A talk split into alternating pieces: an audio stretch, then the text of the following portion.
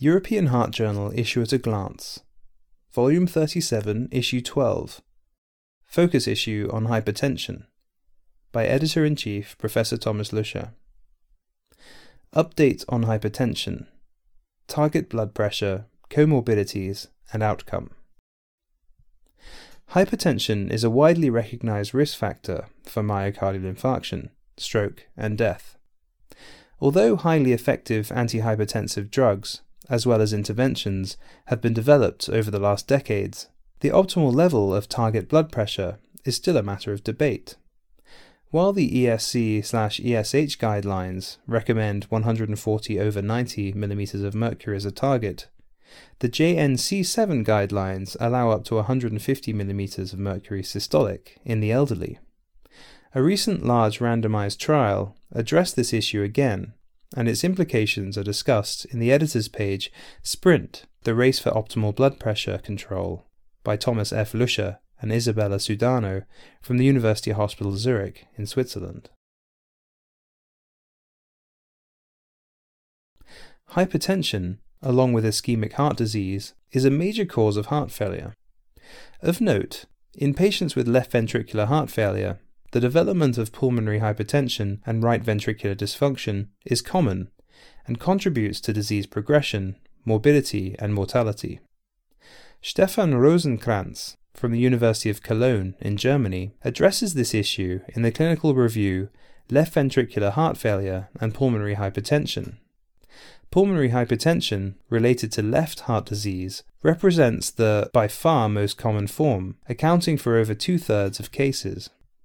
The distinction between pulmonary arterial hypertension and that related to left ventricular dysfunction may be challenging, yet is therapeutically relevant.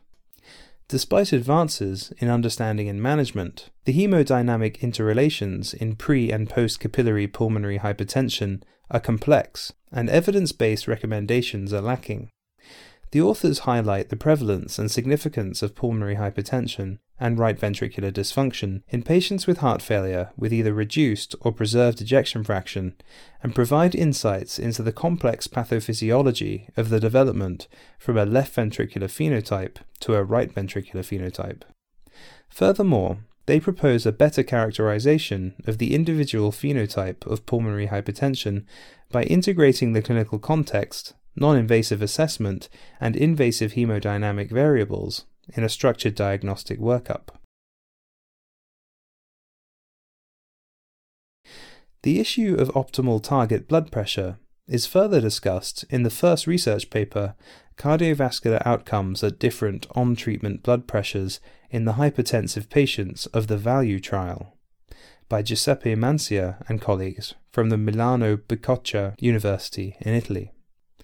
They analyzed the risk of cardiovascular events associated with a target blood pressure of 140/90 mm of mercury or 130/80 mm of mercury or lower in the VALUE trial. Hypertensive patients were divided into 1. Those with on-treatment blood pressure below 140/90 mm of mercury or below 130/80 mm of mercury, or 2. The mean systolic or diastolic blood pressure actually achieved during treatment. A progressive reduction from over 75% to less than 25% on the visits in which blood pressure was below 140/90 mm of mercury was accompanied by a progressive increase in the adjusted risk of cardiovascular morbidity and mortality, myocardial infarction, heart failure, stroke, and all-cause mortality. Except for a persistent progressive increase in stroke, event risk did not change for a similar percent reduction of the visits in which blood pressure was below 130/80 mm of mercury. However, compared to patients remaining at a blood pressure of 140/90 mm of mercury or higher, the risk of all events was markedly reduced when values were lowered to 130/139/80/89 mm of mercury. Except for stroke, no further reduction occurred when mean on treatment was below 130/80 mm of mercury. The authors conclude that in hypertensives at high risk, reducing blood pressure below 130/80 mm of mercury did not, except for stroke, further prevent events. This paper is accompanied by a thoughtful editorial by Alan Gradman from the Temple University School of Medicine in Pittsburgh, USA. Hypertension and diabetes mellitus frequently cluster together and synergistically increase risk. In the second paper, Contrasting Mortality Risks Among Subgroups of Treated Hypertensive Patients Developing New Onset Diabetes, Sandosh Padmanaban and colleagues from the University of Glasgow in Scotland investigated in 15,089 hypertensives whether new onset diabetes presenting either early, i.e. less than 10 years after first clinical visit, or late, i.e. more than 10 years, is a separate entity associated with increased risk or merely reflects an accelerated form of diabetes. There were 2,516 patients with diabetes, of whom 1,862 had new onset diabetes. Compared with non-diabetics, those with diabetes had a hazard ratio of 1.8, and those with time-varying new onset diabetes, one of 1.09, and increased all-cause mortality. Early new onset diabetes was associated with increased mortality, but not late new onset diabetes. The authors conclude that although 1 in 8 hypertensives develop new onset diabetes, mortality is increased only in 1 in 20. Further studies are warranted to determine if early identification of such individuals should alert for intensification of therapy. The paper is accompanied by an editorial by Rosa Maria Bruno from the Centro Nazionale di Ricerca in Pisa, Italy. The efficacy of inhibitors of the renin-angiotensin system of beta-blockers to prevent aortic dilation in Marfan syndrome remains controversial. In the third paper, entitled Efficacy of Losartan versus Atenolol for the Prevention of Aortic Dilation in Marfan Syndrome, a randomized clinical trial, Alberto Forteza and colleagues from Madrid in Spain report the results of their Phase 3B randomized parallel double-blind study enrolling 140 Marfan patients with maximum aortic diameter of less than 45 millimeters.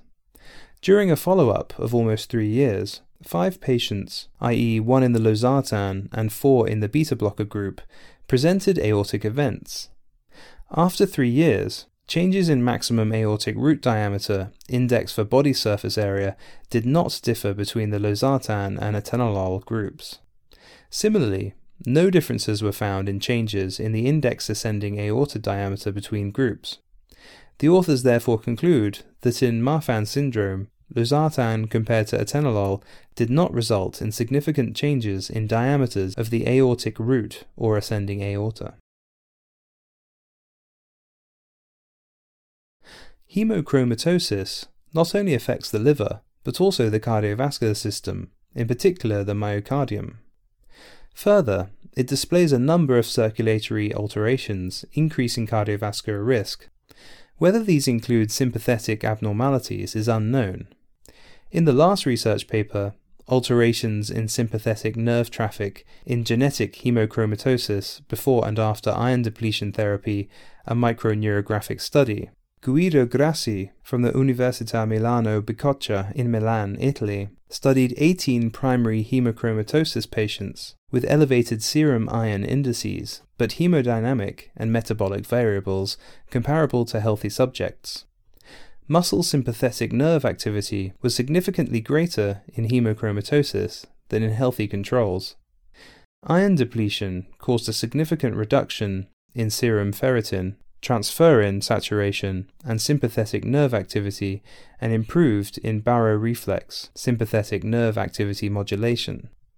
This was paralleled by an increase in the high-frequency heart rate variability and by a reduction in the low-frequency systolic blood pressure variability components. Further sympathetic nerve activity was directly related to transferrin saturation, liver iron concentration, and iron removed, while the reductions in sympathetic nerve activity after iron depletion were inversely related to the baroreflex sympathetic nerve activity increases. The authors therefore provide the first evidence that in hemochromatosis, iron overload is associated with a hyperadrenergic state, and a baroreflex alteration, which are reversed after iron depletion. These findings underline the importance of iron overload in modulating sympathetic activity and possibly the increased cardiovascular risk in such patients. The issue concludes with a special article, Big Data for Cardiology, Novel Discovery, by Victor Meyer-Schönberger from the University of Oxford in the UK. Big data promises to change cardiology through a massive increase in the data gathered and analysed, but its impact goes beyond improving incrementally existing methods.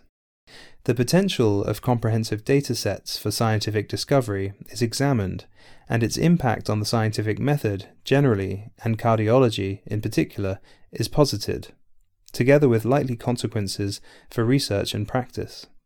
The author concludes that big data in cardiology changes how new insights are being discovered. For it to flourish, significant modifications in the methods, structures, and institutions of the profession are necessary. The editors hope that this issue of the European Heart Journal will find the interest of its readers.